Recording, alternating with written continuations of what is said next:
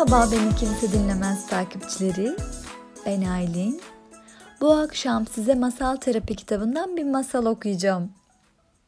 Ama öncesinde küçük bir hatırlatmam var.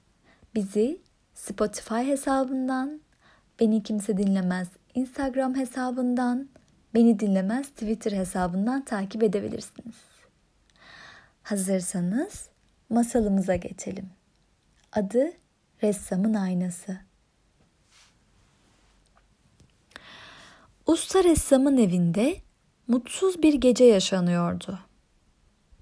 Ressam aylardır Lord'un sarayındaki büyük duvar resmini bitirmek için çalışmıştı.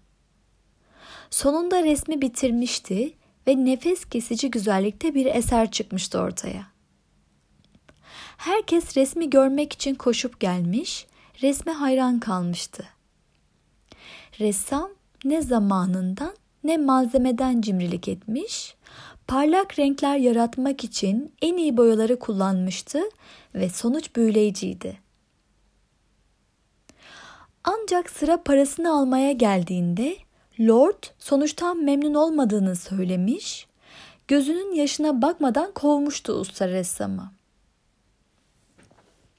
Lord küstah bir gülümsemeyle şöyle demişti.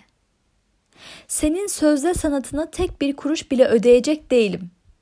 İstersen çıkmadan yaptığını silebilirsin.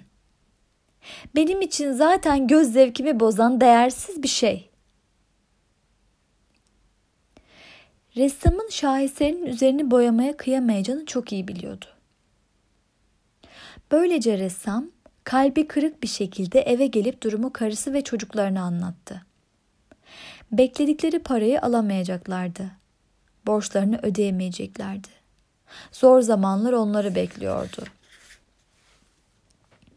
Akşam en küçük oğlu çekingen bir şekilde ressamın durumu tekrar gözden geçirmek için çekildiği atölyesine geldi. Baba, anlamıyorum. Lord çok zengin. Bu duvar resmini yapmak için ne kadar çok çalıştığını, ne kadar malzeme harcadığını biliyor olmalı. Kararının bizi fakirliğe sürükleyeceğini nasıl bilmez? Neden bizi hiç düşünmüyor? Usta ressam şefkatli gözlerle oğluna baktı. Sonra bir cam parçasını kaldırıp yüzüne doğru tuttu. Söyle oğlum, ne görüyorsun? diye sordu. Eh dedi oğlu. Tabii ki camın ardından senin yüzünü görüyorum. Yaşlı ressam bir fırçayı gümüş boyasının olduğu kaba daldırdı ve camın arka yüzünü dikkatle boyadı. Sonra gümüş boyasıyla boyanmış camı oğlunun yüzüne doğru kaldırdı. Şimdi ne görüyorsun?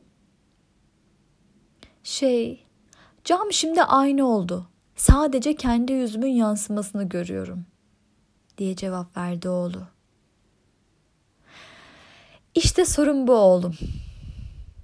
Para ve gümüş insanların gördüğü şeyi değiştirir. Para olunca insanın tek gördüğü kendisidir. Evet, bu masalın bize vermek istediği mesaj ise şu. Hayatındaki insanları gerçekten görüyor musun? Bazen kendi hedeflerimize odaklanıp dünyaya diğerlerinin gözünden bakmayı unuturuz. Egonun sonu gelmeyen taleplerinin tutsağı oluruz. Para kazanmaya veya kişisel başarıya ulaşmaya çabalamak bizi başkalarının ihtiyaçlarına karşı körleştirebilir. Ancak başarı diğerlerinden kopmakla gelecekse asla gerçek mutluluğu getirmez. Duygusal sağlığımız için arkadaşlarımız, ailemiz ve toplumla bağlantıda olmamız şarttır.